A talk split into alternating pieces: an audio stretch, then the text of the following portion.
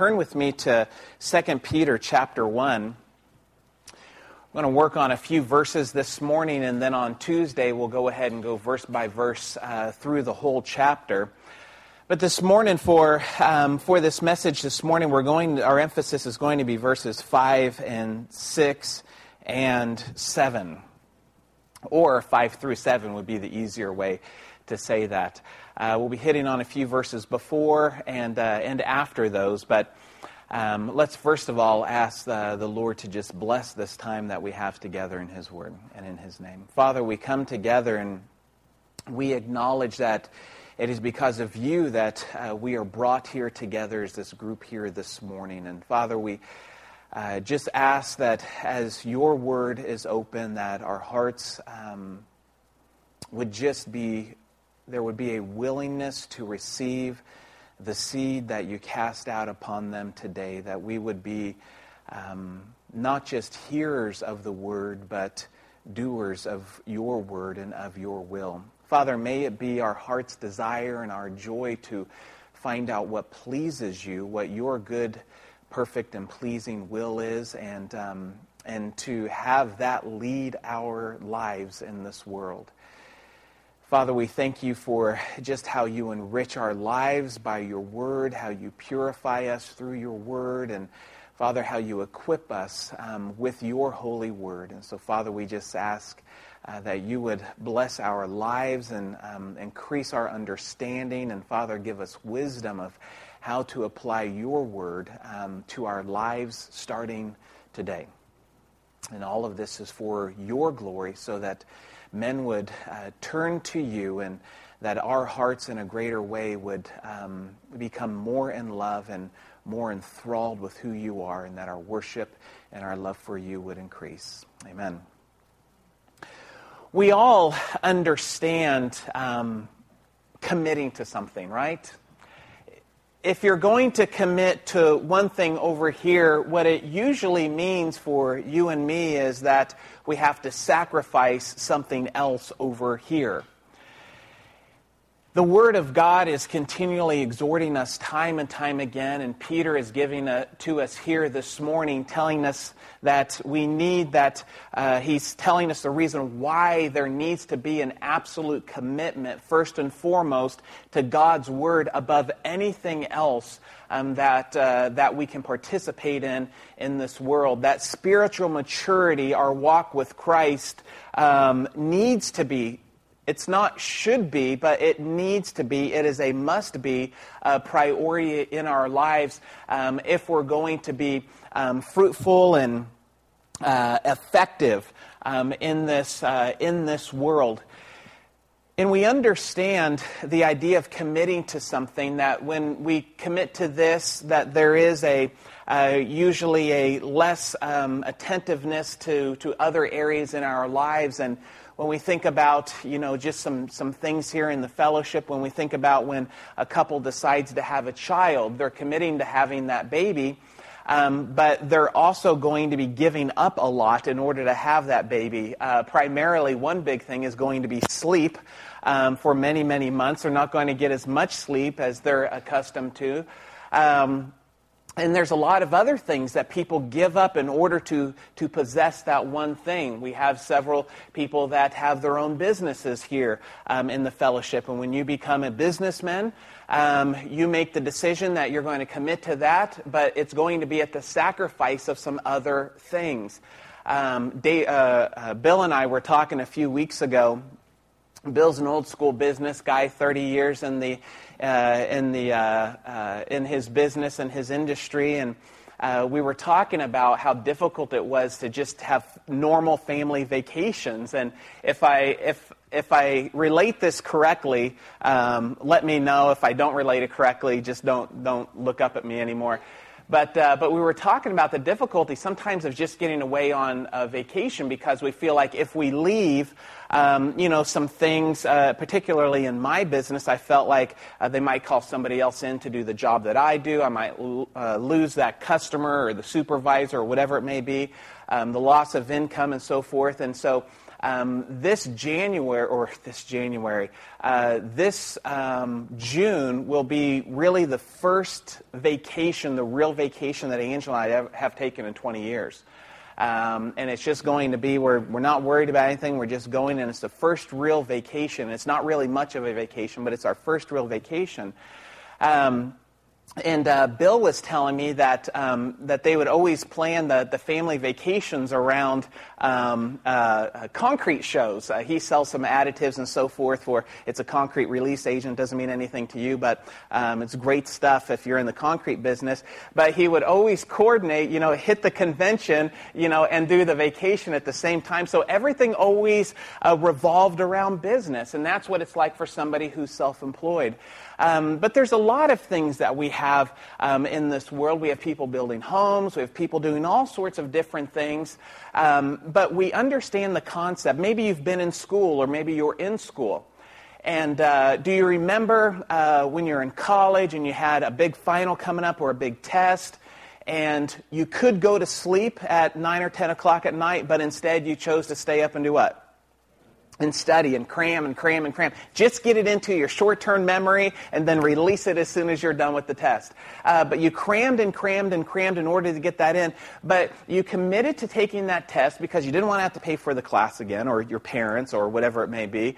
Um, but you also didn't want to have to waste all the time going back through that class again. So you committed to that test, right? But you sacrificed other things, primarily what? Sleep.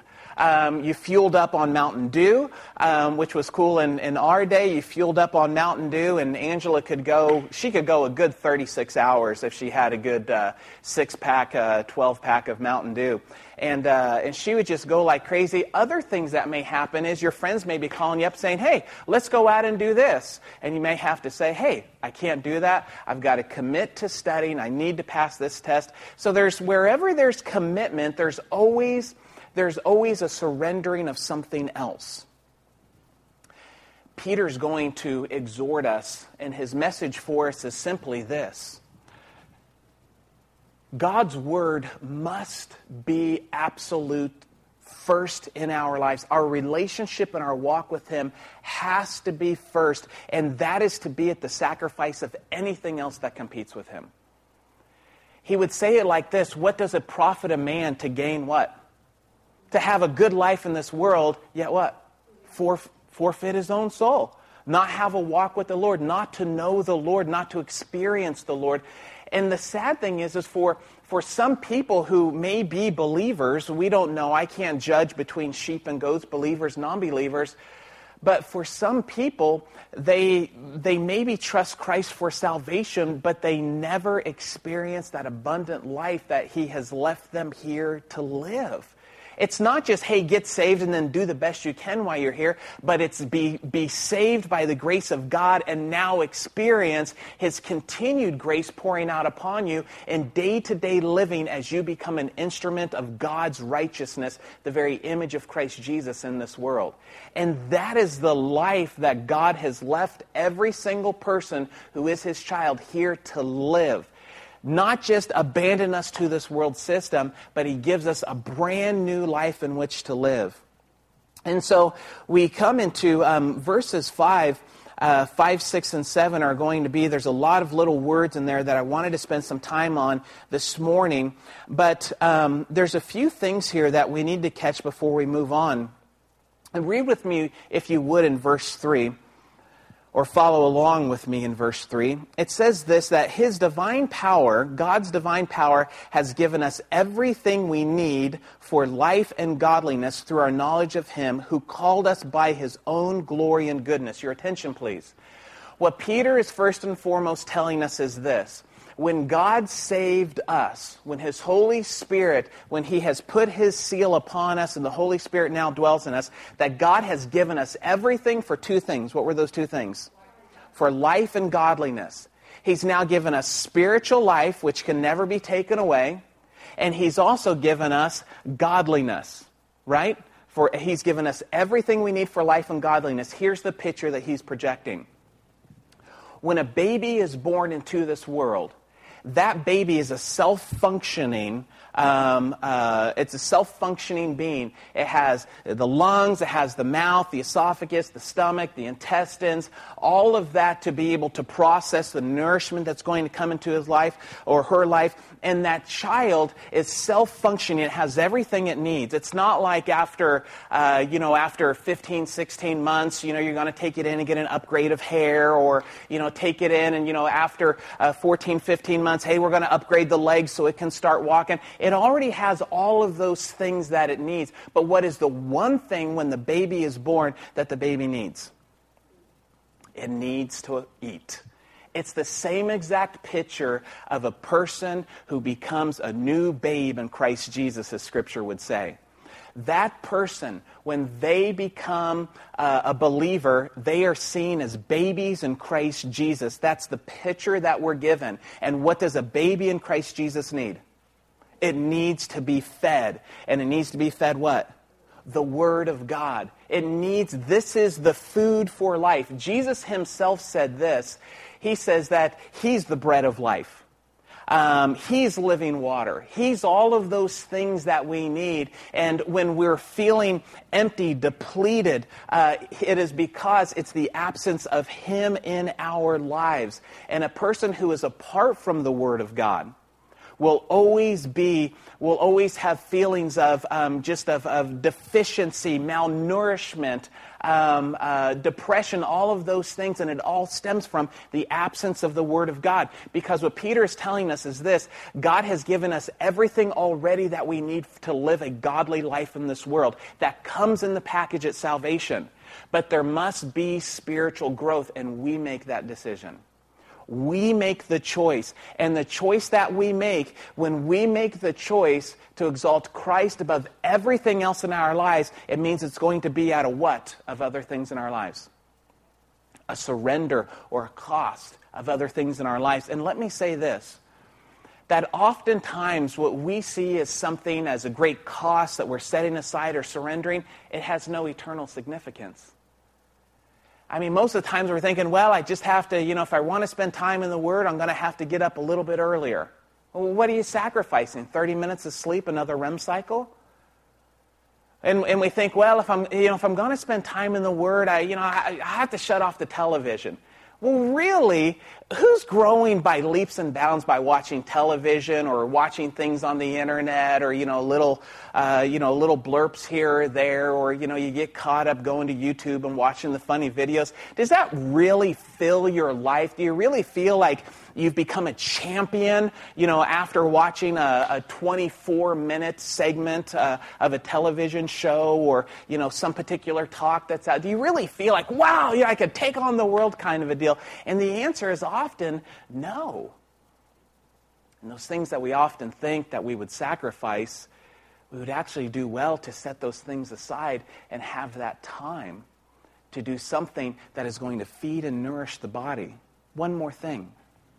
You may say, well, Steve, I'm a family man, got kids, and you know, it's just real hard with the kids around the house.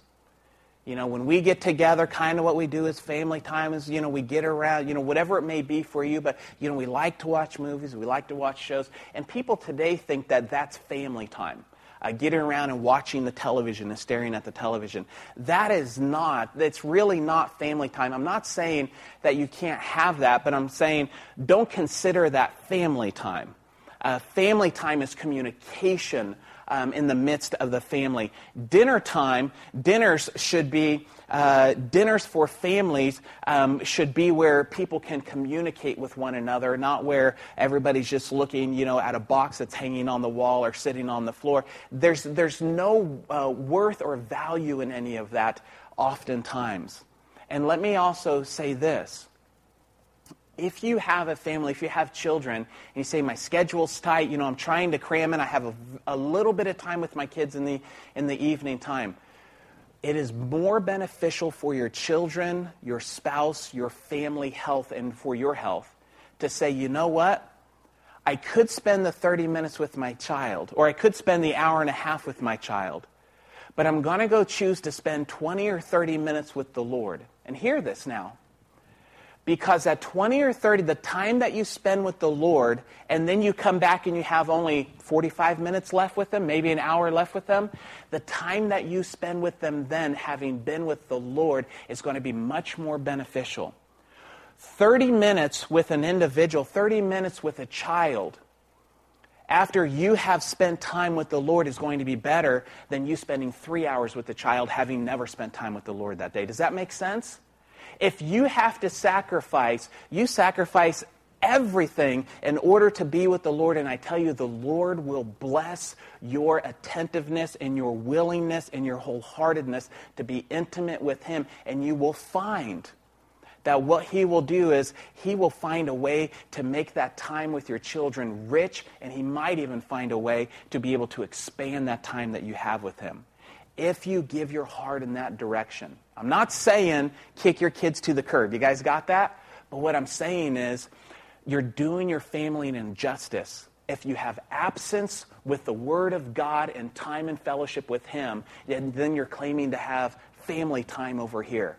Because true family time is godly time together. Man, Men, be the leaders in your house. Be the example. Set the example. If you, if you have a wife, hey, free her up so that she can have some time alone with the Lord. Make sure that both you guys are working together to free up the other one, that they can have the freedom and the time to spend with the Lord. Amen?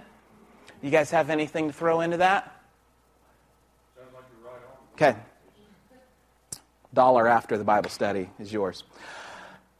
So it's divine. He's given us everything we need for life and godliness. Now, check this, verse 4. Through these, he has given us his very great and precious promises, so that through them you may participate in the divine nature and escape the corruption in the world caused by evil desires. Let me read that again. So that you may, uh, so that through them you may participate in the divine nature. Now, what God has done for us in salvation, life and godliness, it's so that we can participate in what? The divine nature, and what's the second thing? Because this is the biggie escape the corruption in the world caused by evil desires. This is what Peter's saying. That an individual that what God is giving us is the opportunity of that divine life. It's a divine nature. It's God now dwelling in us. The hope of glory is Christ in you.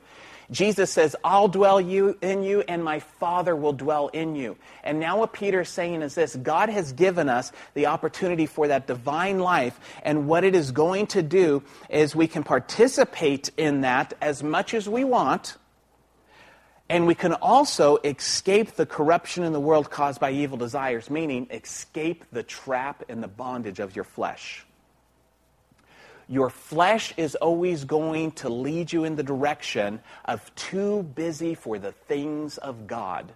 When, when a Christian says, I just don't have time, it means that they have too many other gods in their lives for Yahweh, for God Almighty. That's exactly what it means for Jehovah. They have too much in their lives, too many false little g gods. Remember, we talked a couple weeks ago? We never want to be those who say, uh, you know, that I have false gods in my life.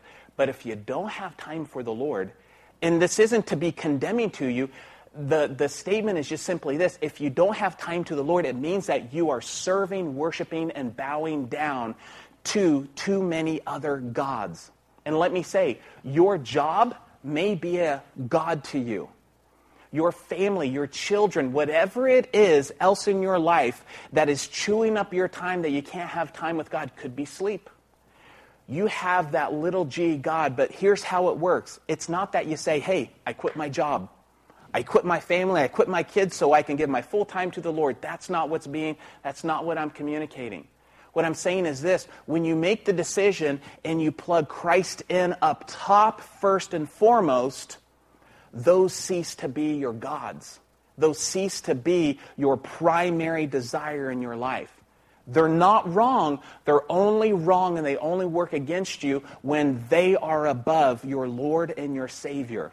And here's the deal a person who has Christ under other things in their lives, they will be a person, let me read it again, They will not be able to escape the corruption in the world caused by evil desires, meaning this they will be men and women who live according to the flesh.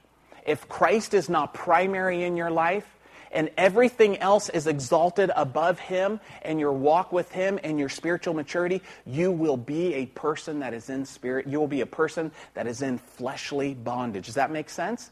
Because he's saying that if Christ is numero uno, you can be freed from the bondage of your flesh. But if he's not, you have to, you have to do the equation both ways. You will find that there will be a lot of bondage in your life.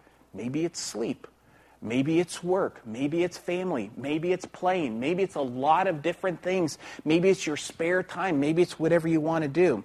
He also says this I want you to note in verse 8 that also for the person who Christ is not primary in their lives, well, let's read verse 8 first of all. If you possess the qualities in 5, 6, and 7, we're going to go through here in a minute. These qualities, if you possess these qualities in increasing measure, they will, what's that word? keep you from being ineffective and unproductive in your knowledge of our Lord Jesus Christ. So, if Christ is not, if He is primary in your life, in your walk, in your relationship with Him, it keeps you from being ineffective and unproductive. Now, do the other side of the equation. If Christ, and if, if the, the, the primary desire of your life is not Christ exalted in your life, your spiritual maturity, you're running, you're hungering, and you're thirsting after Him, what's going to be result of your spiritual walk in this world? Will be the two things? You will be ineffective and you'll be unproductive in the kingdom of God. You'll be living your life in the world, waiting to die, hoping to go to heaven. And that's the life you're going to live. As I've said over the last couple weeks, are, you, are, are, we, are we so terribly excited that we get to go to work every day to pay bills? I mean, is that just like, not just like the greatest drive in the world to go to work, to come home, to write out the bills, to see where the bank account's at, to go back to work again, to write out the bills, to see where the bank account, isn't that just a great life? I mean, isn't that, wouldn't you just love that for everybody? And the answer is no, it's not satisfying, is it? It's not satisfying to do that, to have that the essence of your life. And in the midst of that, yeah, your kids are growing up, going to school, they got good grades, they went to college, they become successful whenever they do.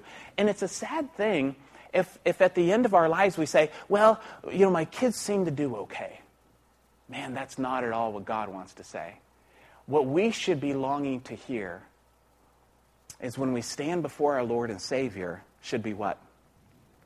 Well done, good and faithful servant. Not, hey, you got one of your three kids into an Ivy League school. Man, that's great. No, it's well done. You, you, my good and faithful servant. Now, look what he says here. So, what Peter's going to give us, there's seven things here about our spiritual walk. If we have them, we're going to be uh, effective and productive in this world. If we deny these uh, characteristics of God working in us, man, it's just a bummed out lifestyle we're going to live. There's not going to be much joy in being a Christian. The only joy we'll have is that if I get hit by a bus tomorrow, I'm going to go to heaven. And that's my big hope. But man, there's joy um, and peace and all of these things. And for this reason, now, verse 5. So now we've learned what we, why we don't want to ignore these things. Verse 5 For this very reason, so that we escape the, the, the evil corruption of this world, for this very reason, make every what? Make every effort. Now here's the deal. We talked about that when we commit to one thing, it's going to be the, at the sacrifice of something else, right? And Peter's simply telling us this man, just do it. Don't look at the word. Don't say, you know, hey, yeah, that was a good message. I thought it was interesting. He's saying put action to it. He's telling you this. Make every effort. Put your spiritual walk, your spiritual growth, your relationship with God above everything else in your life. You make every effort to achieve that in your life and don't stop until you say, hey, Christ is my greatest effort in my life. I equate this to an Olympian. Um, I don't get to watch a lot of sports. Uh, sports are kind of sports are cool. I, I, just don't have a lot of time to watch sports. I'm not anti-sports, um, and uh, but there is one thing that I'll watch, and when the Olympics are on, I pretty much just clear my whatever how many days it's going to be. I clear those days out except for Bible study, uh, and and we, I, li- I love to watch the Olympics. I don't care about watching basketball games, and I like to watch like the last five minutes of basketball games, last quarter football games every once in a while. But man, when the Olympics are on, I'm glued to the television because these are like average people. Most of them aren't professionals. You know, they're just average people working hard, trying to be the best in their particular area. And I thought, man, they make an effort, don't they? They make every effort to be the very best that they can possibly be, don't they? And we hear the backstories, right? You know, people living out of cars and homeless and so forth, just to be able to have the opportunity. You know, they sacrificed everything else to be the best at their particular sport. And what's interesting about the Olympics is there are a few people that can do a few uh, varying competitions, but it's always within their same sport. Uh, you don't see Michael Phelps do the butterfly and then come out and do the long jump. Okay, he does three or four or five races uh, or eight races within um, within his field there, but you don't see him going from this field to another field. But there are a few men.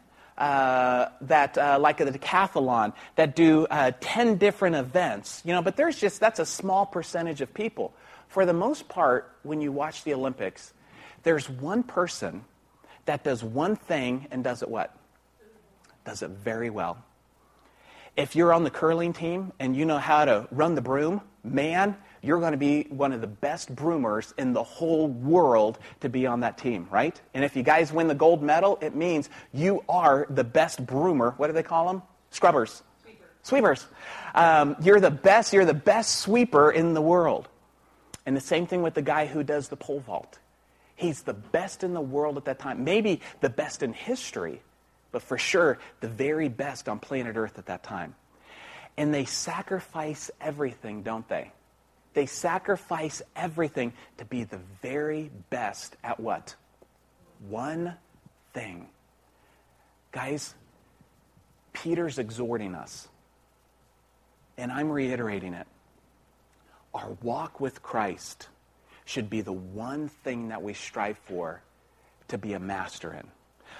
I believe it was Benjamin Franklin. He's often misquoted in this.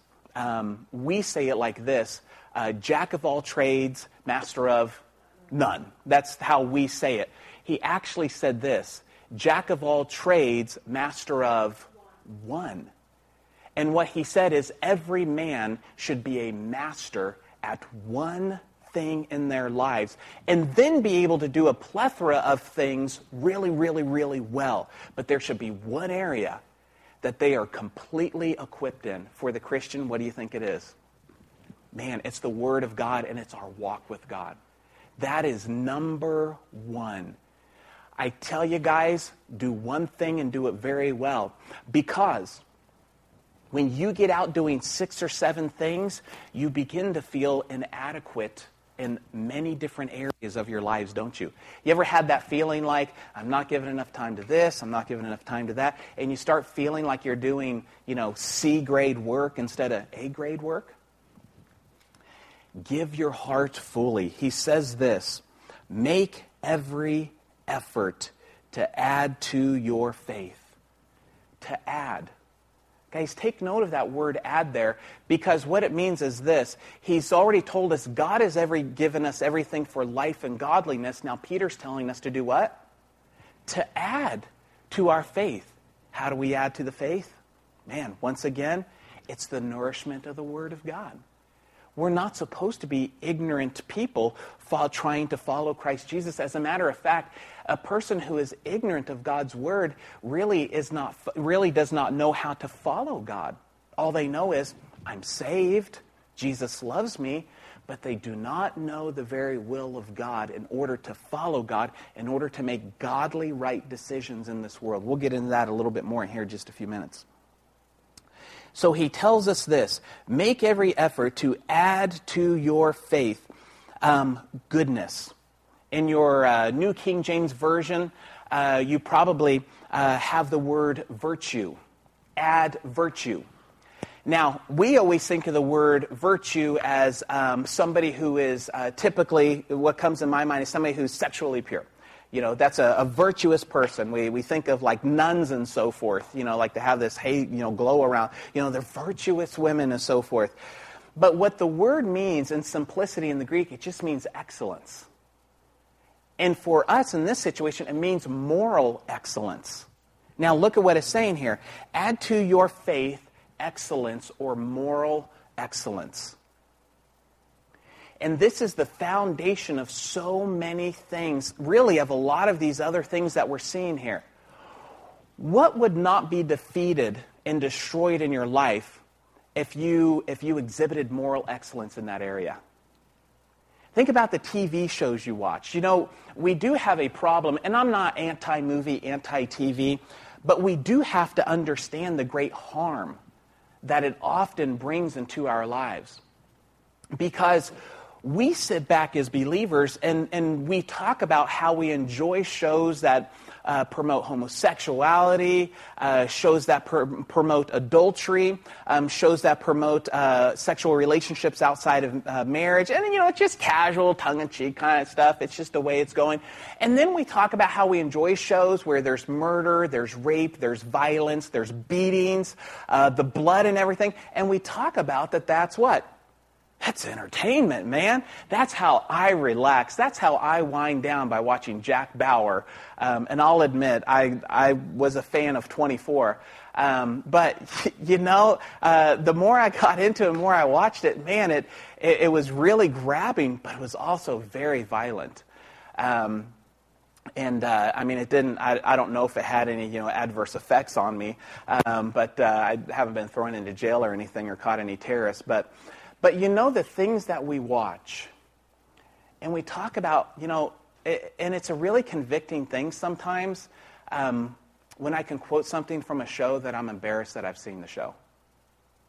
You guys ever say that? You ever been getting ready to say something and you're like, oh, maybe I shouldn't say that because that's really a show that I shouldn't be watching? I can remember years ago, Angela we were just young, um, early 20s, and, uh, and we went to this movie, and I, won't tell you what it is because it's too embarrassing. Went to this movie not knowing what it was. The comedian's just a funny guy. We watched him way back uh, in Living Color, where he got his start and so forth. And um, just a really, he's really, really, he is a funny guy, very creative guy. Uh, misusing his talents, not glorifying God with it. But anyway, so we found ourselves in this movie, We went to the movie, didn't know anything about it. We didn't know, you know, they didn't have plugged in online at that time where we could read everything about the movie. And, uh, and there was a, uh, a guy, uh, a couple that was there at the movie that we had known. Uh, he was kind of like a youth minister um, at one point. And uh, we sat down in there, and he knew that we were involved in church. And, and he turned to us and he said, Wow, I'm really surprised that you guys are here watching this movie. and Angela and I are like, You know, what's going on? You know, what's going on with this movie? And then we found out why he was surprised that we were there. And, you know, sad to say, we were too embarrassed to get up and leave. But it was it, it, had some stuff that was completely inappropriate. I'll tell you the name of it. It was me, myself, and Irene. And it's a it is not a God glorifying movie. It's a corruptible, evil, sinful movie. Should never have subjected my wife to that. So we do, we are more um, uh, cautious about what we're watching and so forth. Um, not only that, but remember in last Bible study or last two Bible studies, we were told that we're to be examples right? We're to be examples to the believers around us. And so we have to have that life and godliness, that the desire, that, that instrument of righteousness, and being that example. So he says, make every effort to add to your faith goodness or moral excellence. And when you think about that moral excellence, um, it's interesting. Let me just give you this and we'll move on.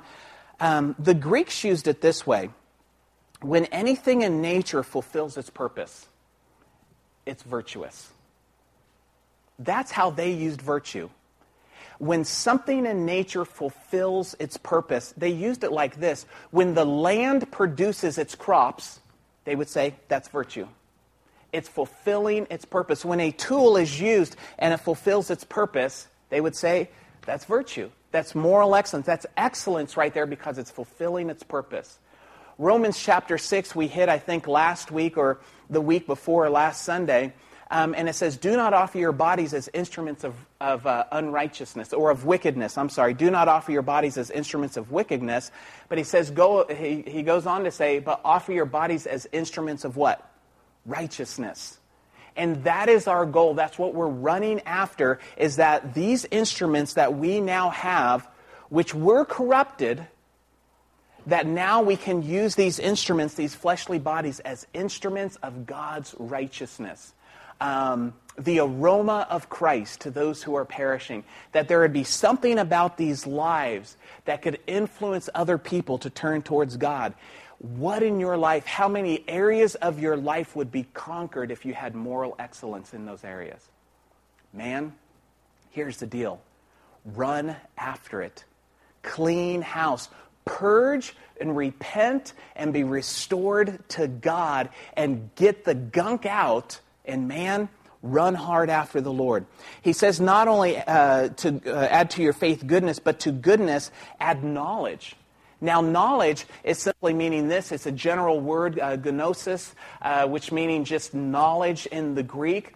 But the concept is this adding to your life the understanding of God and who He is.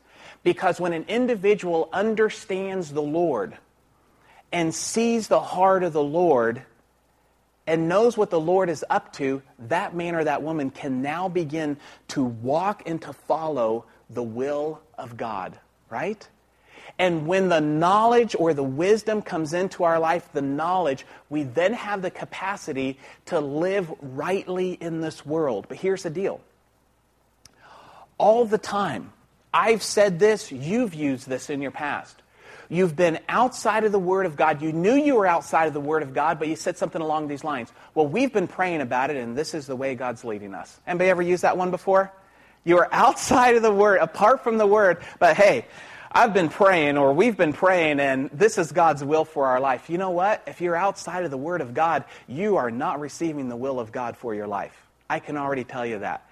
Because Philippians tells us that it's He who wills in us to act according to His good purpose. It's God through His Word.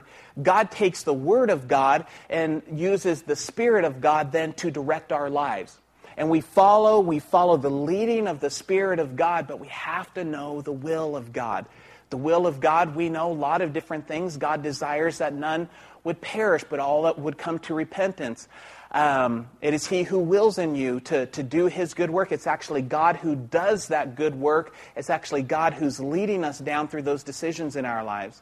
Um, it is God's will that you be sanctified. Sanctified is just being cleansed by the Word of God and not be defiled any longer by the flesh, the fleshly cravings of this world. And so he says, add to the, the goodness or your moral excellence the knowledge and the understanding of God. Simply put, I would put it like this I have it in my margin that you know the will of God. That you know the will of God. He says, add to knowledge self control. Self control is dealing with uh, fleshly pleasure. Add to your life the understanding with the knowledge of God about the pleasures that you pursue in this world. We must have self control. Be self controlled, Scripture is telling us. Then add to self control perseverance. Self control deals with pleasure, perseverance deals with like worldly persecution. And that's what he's saying there. That's the difference. Perseverance is going through the struggle. Um, Long suffering would be going through the struggle with an individual. Scripture tells us back in Exodus, God says about himself that he is long suffering. It means that he deals with rebellious people for a long, long, long time.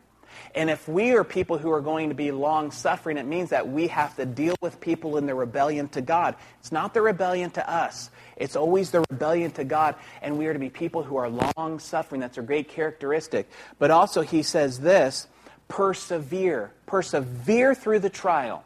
have self control over your flesh, persevere through your trials. And the only way we can persevere through our trials is how all of these are intricately uh, connected. We can only persevere through our trials if Christ is first in our lives. If He is, as Stu said this morning, if in all things we're looking at the cross, hey, the persecution is doable. We can be sustained through that. Jesus says, You'll be an overcomer. And he who overcomes or she who overcomes, I will give dot, dot, dot. And we see that there in Revelation chapter 2 and 3, the seven things that he says to he who overcomes, I will give. Um, and he labels out seven different things there. But Christ has to be first. Now, here's the deal how these two are linked together. A person who is not under control physically with self control is also going to have difficulty and is going to have difficulty in areas when they are tested and tried. They're going to fail in those areas as well. They'll crumble under the pressure. So these are really linked together. So with self control, we're learning how to control our fleshly appetites, putting Christ first as Lord, Christ exalted as Lord. And when the difficulty comes, hey, Christ is Lord. He's the one that I want more than anything. We're sacrificing a lot of things in our lives to put Him first. And man, when the trial comes, we march right through it. We're going right through it. So he goes on to say this not only self control, uh, but add to it perseverance, and to perseverance, um, adding to it godliness. Now, godliness, um, the Greek word just means God likeness. Like how a Christian is little Christ, godliness is just God likeness. And the Greek word, I found it pretty interesting. They use this, uh, you know, for all the gods that they had, that they worship. The, the word, the definition in the Greek means to worship well. Now, I can tell you this that if Christ isn't first, you're not worshiping well. If Christ is first, that means that in order to make Christ first, you're having to set aside a lot of things in your life to put Christ first. And that's okay. Because what your society, what our society does so well in our lives is it puts it gives us so many opportunities to do so many different things we have the freedom to work where we want. Pretty much, we have the freedom to make how much money we want to make. We have all of these different freedoms. And our society, the freedom in our society, it's a society of busyness. And some people thrive on to do lists. Um, some people, their whole life is how many lines, you know, can I get accomplished out in one day? And it's the sin, it's really the sin of busyness. I can remember this goes back uh, almost 20 years ago when we were in a Sunday school class and we are trying to just schedule, you know, a get together. I remember this mother, she was so proud of her busyness. She bragged about it all the time. All she ever did was talk about how busy she was. And I think that when she got with other women who were like her, they were always competing about how busy they, you know, how busy they were. And she opened, you know, she'd open up her calendar and she'd say, oh, you know, she'd say, for the next 30 days, I have every day booked. Man, Busyness? Busyness. Where's the quiet time? Where's the sitting down? Where's the not getting caught up in your society so much that you can't hear from the Lord? Godliness. Put on top of all of these things your worship of your God. Because then you'll be right with God and you'll be right with your fellow men. Here's the deal if God is not first, your worship is not right. You do not understand or following or obedient to the will of God in your life. You may be thinking, I'm making great decisions here. I think it's, I think it's what the Lord does. I think I'm sensing something. It could just be the Chinese from the night before. If God is not first, you're not hearing well, you're not living well, you're not worshiping well. You are much farther from the Lord than what you would probably be willing to admit. And what it means is this that even affects all of your relationships in your sphere of influence. They're off kilter, they're on tilt. It's not what you think it is, it's a deception. You, if you think that your relationships are right, when God is not exalted as first in your life, you've been deceived. But it's okay because you know God just needs to be plugged in on top. His word, the primary emphasis of your life. Then you're right with God and you're right with other people. It's what Romans teaches us how to be right with God, right with ourselves, and right with other people. Are you guys chilly? Huh? You can can you bump that or Dave, can you get up okay? We'll get you a wheelchair for next week. And he says to add godliness, and then to godliness, brotherly kindness. Philadelphia's is what we, we have the word, or phileo, where we get the word Philadelphia from, the city of what? Brotherly love. And he's saying now, have that love um, of the brothers. Over in 1 Peter 1.22, he echoes that and he says, now that you have purified yourselves by obeying the truth, purified yourselves by how? Going to church? Listen to the message and, yeah, it's pretty cool. I really like the guy. I had a good joke. No, it's hearing and obeying the truth so that you have sincere love for your brothers. Because, guys, here's the deal love is displayed by what? Action. Prepare your minds for action. Because I love the Lord, I'm preparing my mind for the action of the Lord working in my life. When, we, when John continues to write to us, and John was known as the apostle of, of love, he's exhorting us time and time again. And all the, the other apostles are writing to us and telling us this. If you don't have true loving relationships, love requires what? Action. It doesn't love, uh, love, uh, uh, phileo love. Um, it's not proximity love. I see them, I know them, I catch up how they're doing, we go. That's not love. Philadelphia love is the kind of love and concern that a, well, we'll use the military guy as an example. Dave, the person, uh, every guy within the military has a battle what? Has a battle buddy. He, has, he or she has a battle buddy. And it, what'd you say? Oh. Has a, has, a, has a battle buddy. In that battle buddy, the reason why they're their battle buddy is because they have to learn. What do you have to learn about that other person? You have to learn, and why is that important? Because one day they just might what? Yeah.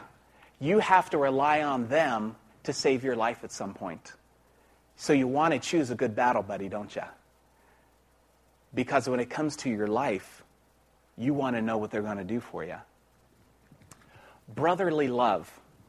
It's not just I see you at church, we have a social and so forth. It is an intimate relationship between two men. I'm not talking sexually.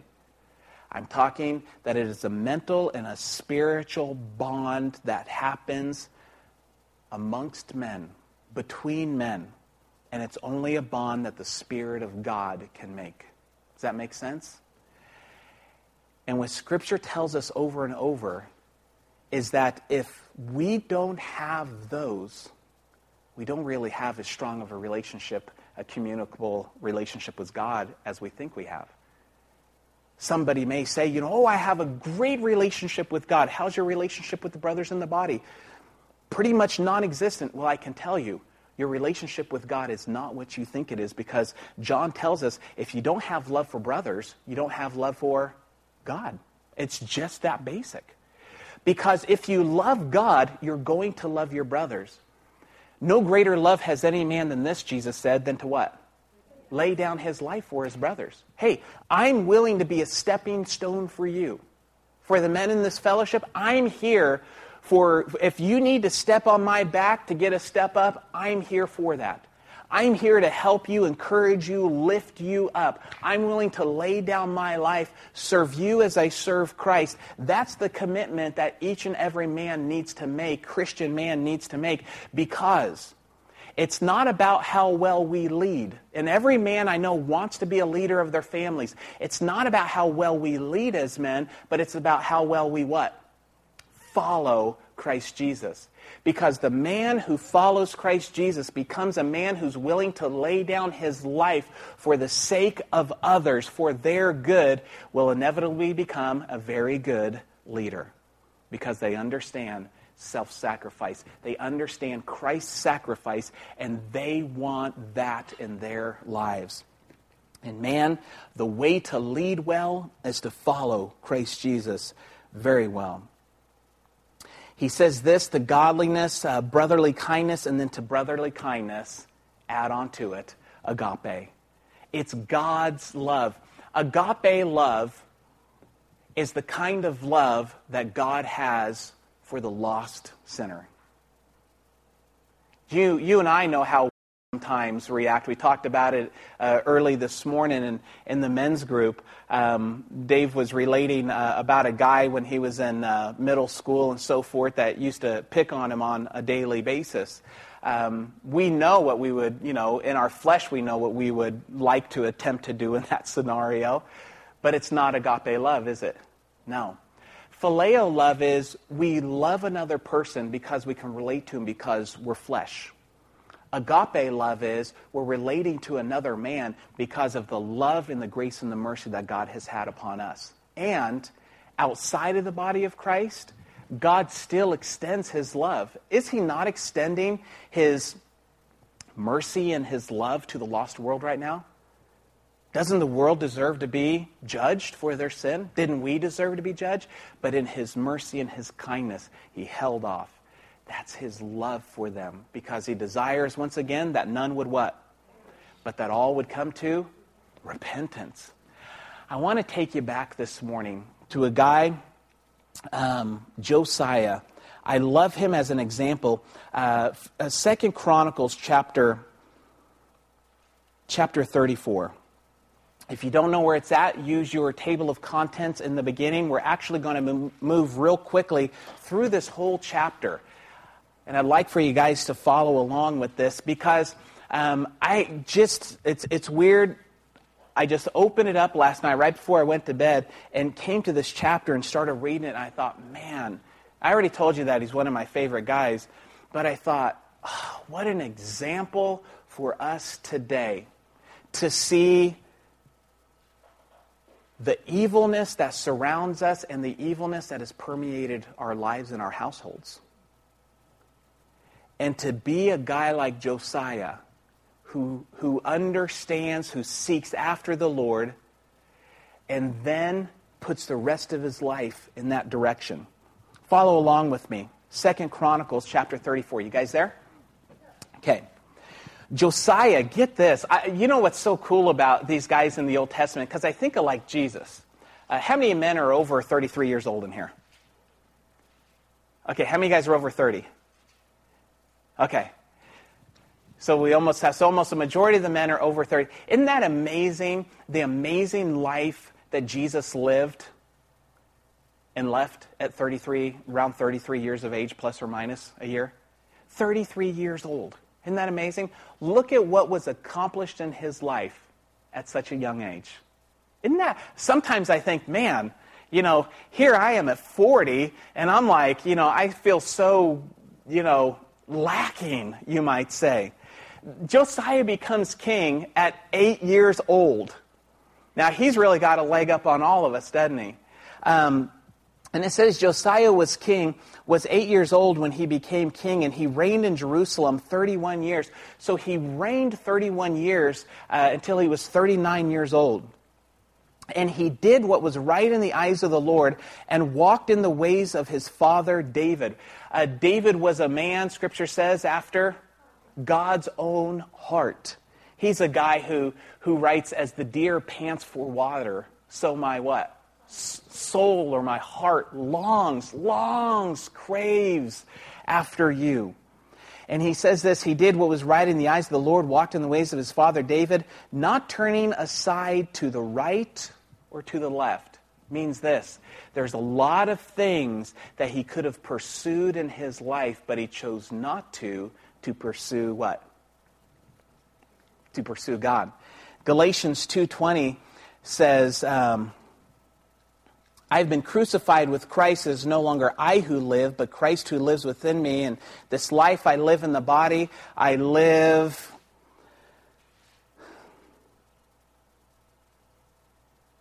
Oh, 220. This life I live in the body, I live by faith in the Son of God who loved me and gave himself for me. You see, Josiah was a man who set his life to live solely for the Lord. Now, Paul tells the Galatians, I've been crucified with Christ, therefore it is no longer I who live, but what? Christ who lives within me. And the life that I live in this body, I, I live for Christ. Now, here's what that is saying, and catch this. You may say, well, you know, I'm not really, you know, when it comes to the Word of God, you know, it's not kind of my personality. There's some things I don't lie, You know, this, you know, I'm, I'm not a good reader. I mean, you know, whatever it may be. And we say those things. But here's the deal. In Christ, you are a new what? The old has gone. The new has come. It means that when you are spiritually reborn, you're given a new nature. The only reason why you have a hard time getting in there, it's not because your new nature doesn't crave it, because the Spirit does. It's because you're allowing your flesh to say, ah, let's not do it. There's so many other things we could do. And Josiah was a man. Catch this, because you guys should stick this phrase in your brains. He did not turn to the what? To the right or to the left, or to the left or to the right. Meaning this, he didn't go after things that were unnecessary in this world. He didn't go after the false gods of this world that were trying to trick him and consume him and to take control of his life. Now, it says this in the eighth year of his reign, so he's 16 years old, while he was still young, which is the testimony of what the Spirit of God can do on a man at any age he began to seek the God of his father David. That should be highlighted or underlined in your Bible. He began to seek the will of God, the knowledge, the understanding of God. In his 12th year, when he was 20 years old, he began to, and this should be underlined in your Bible, purge Judah.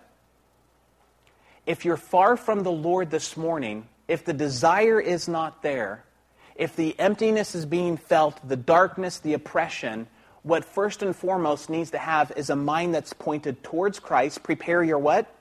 Minds for action. Be self controlled and put your hope fully on the grace that is to be given you when Christ Jesus returns. The first thing you do is you set your mind towards this is what I am going to do in my life, and Christ will be first. The second thing is this purge. Purge your home, purge your life. If your television is a stumbling block, take it out of your home. If your computer is a stumbling block, take it out of your home. If your cell phone is a stumbling block to you, you go and you go get one of the old school, you know, go get one of the cool 1982 bag phones. Those things are rocking. They'll come back popular, I'm sure. Seriously, though, if it's your stumbling block, get rid of it. Right? Why keep it? So make, you guys don't like that. Okay. Purge Judah. He purged Judah. And that's, the, that's not the guy, that's the land. And Jerusalem of high places, Asherah poles, carved idols, and cast images. Now, this is what was happening in his life. People were going to Jerusalem, they were going to the temple and worshiping God, and then afterwards, in that afternoon or during the week, they're going out to the high places and worshiping other gods, giving honor and glory to other gods. In first century BCE, uh, what the priests were doing, uh, Hellenism had, had swept the area, and Hellenism is essentially just trying to make everybody get along with everybody. So everybody's gods, everybody's philosophies all get thrown into um, a big pot. This is the one way that Alexander the Great uh, took so much control of the world that um, essentially it was this uh, I won't tell you your God's wrong if you don't tell me my God's wrong. And so the priests that were worshiping God on the Temple Mount, these are the priests. In the morning, they'd make morning sacrifices. They would walk down the mountain, down into the gymnasium, which is a center of learning. And they would go there and they would study Greek culture and learn, uh, become Hellenized, is what the phrase was. Uh, they would become Hellenized, they become steeped in the Greek culture so that they knew both sides of it and that they worshiped all things so that they wouldn't create a schism between any other people um, that were there. And that's what they were doing here. So, what does Judah do, or what does uh, Josiah do? He purges his lands, because he's the king, of those things that are receiving worship from the people in that land that ought not to be done. There's a pretty good application there for our lives, isn't it? I think there's a really good application for our lives. Under his direction, the altars of the Baals were, turned, were torn down, cut to pieces, uh, cut to pieces the incense altars that were above them, smashed the Asherah poles, the idols, the images. These he's broke to pieces, scattered over the grave of those who had sacrificed to them. Verse 5 burned the bones of the priests on the altars. So he purged Judah and Jerusalem in the towns of uh, Manasseh, Ephraim, Simeon, as far as Naphtali, and the ruins around him, tore down the altars, the Asherah poles, crushed the idols to powder, cut the pieces, all the incense idols throughout Israel. He went back then to Jerusalem. Did a great thing, purged his home. Verse 8 In the 18th year, he's now 26 years old of Josiah's reign, um, to purify the land and the temple, he sent uh, Shaphan, son of uh, Azaliah, and um, the ruler of the city with uh, Joel. Um, to repair the temple of the Lord his God. So the first thing he did was he purified the land, or he pure he purged the land, and now in verse 8 it's saying that he's going to purify the land. You cannot have purification where there's not purging purging first has to happen. And the old idols, the old worship centers had to be destroyed so that the people wouldn't go to them. Then the land could be cleansed. Then the people could be cleansed and could come back and could worship God wholeheartedly.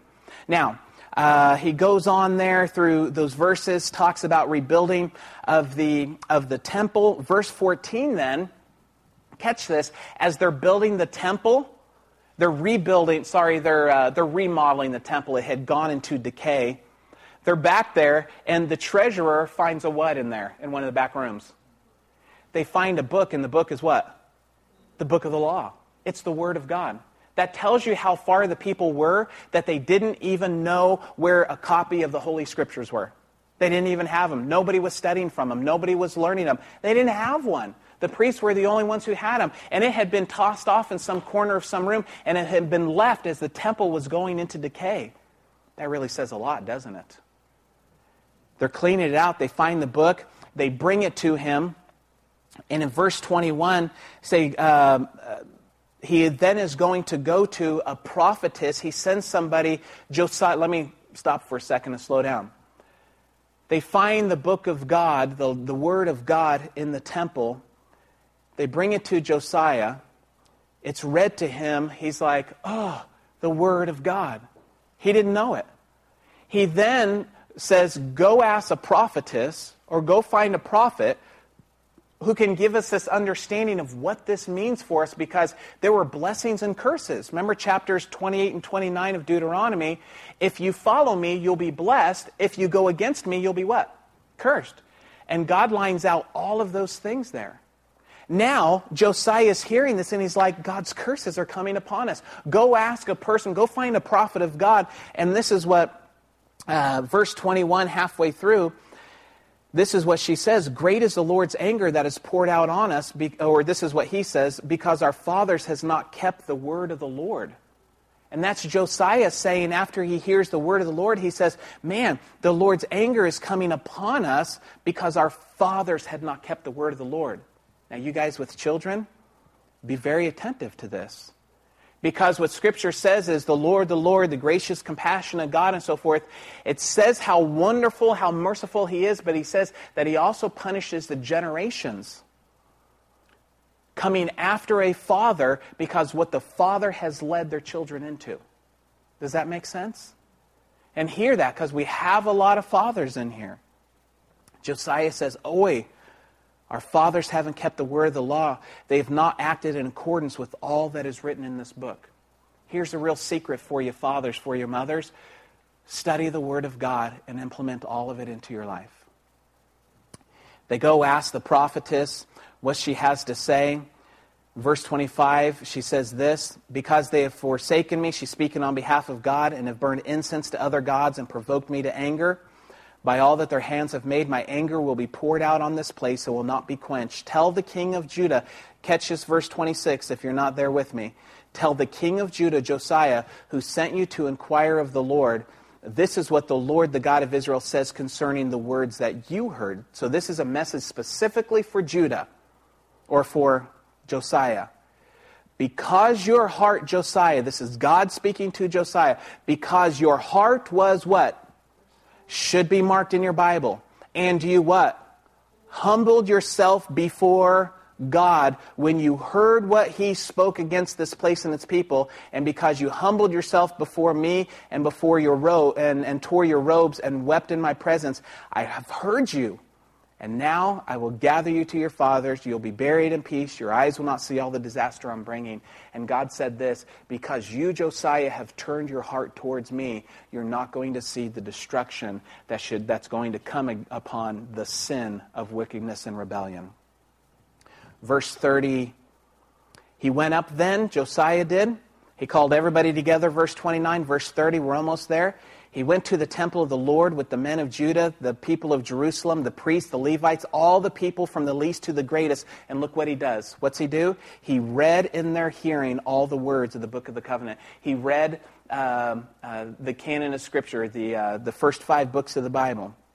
And the king stood by his pillar and renewed the covenant in the presence of the Lord to follow. Hear this, guys, because this is the word of the Lord for you guys. If Christ is not your primary emphasis, look at what Josiah did. He renewed the covenant in the presence of the Lord to follow the Lord, to keep his commands, regulations, and decrees with all of his heart and his soul. With what? His heart and his soul to obey the words of the covenant written in this book. Then he had everyone in Jerusalem and Benjamin pledge themselves to it. Last verses, verse 33 Josiah removed all the detestable idols from all the territory belonging to the Israelites, and he had all who were present in Israel serve the Lord their God as long as he lived, and they did not fail to follow what? The Lord, the God of their fathers. There was a purification. He purged the sinfulness that was distracting and consuming the attention. Not only that, they were taking their finances, buying things to alter, to, to give to those false gods. They were misusing everything to worship those gods. And what Josiah did was, in his house, as king, he purged it, he purified it, by making it a place of worship once again to God and God alone. And then he had the people and their family knew, the whole area understood this we are one in mind and we will follow the Lord. We're not going to turn to the to the left or the right, but God is going to be first. Amen. Set your heart fully. Set your heart fully as Christ first. And I tell you, you will be blessed when you put your heart in that direction. You will continue in frustration if you keep Him below other gods in your life. But I tell you, He knows exactly what a right relationship with the Father is, what the Son is, and what right relationships are with us here in this world. And they will never be that as long as He is secondary to anything else in our lives. Amen?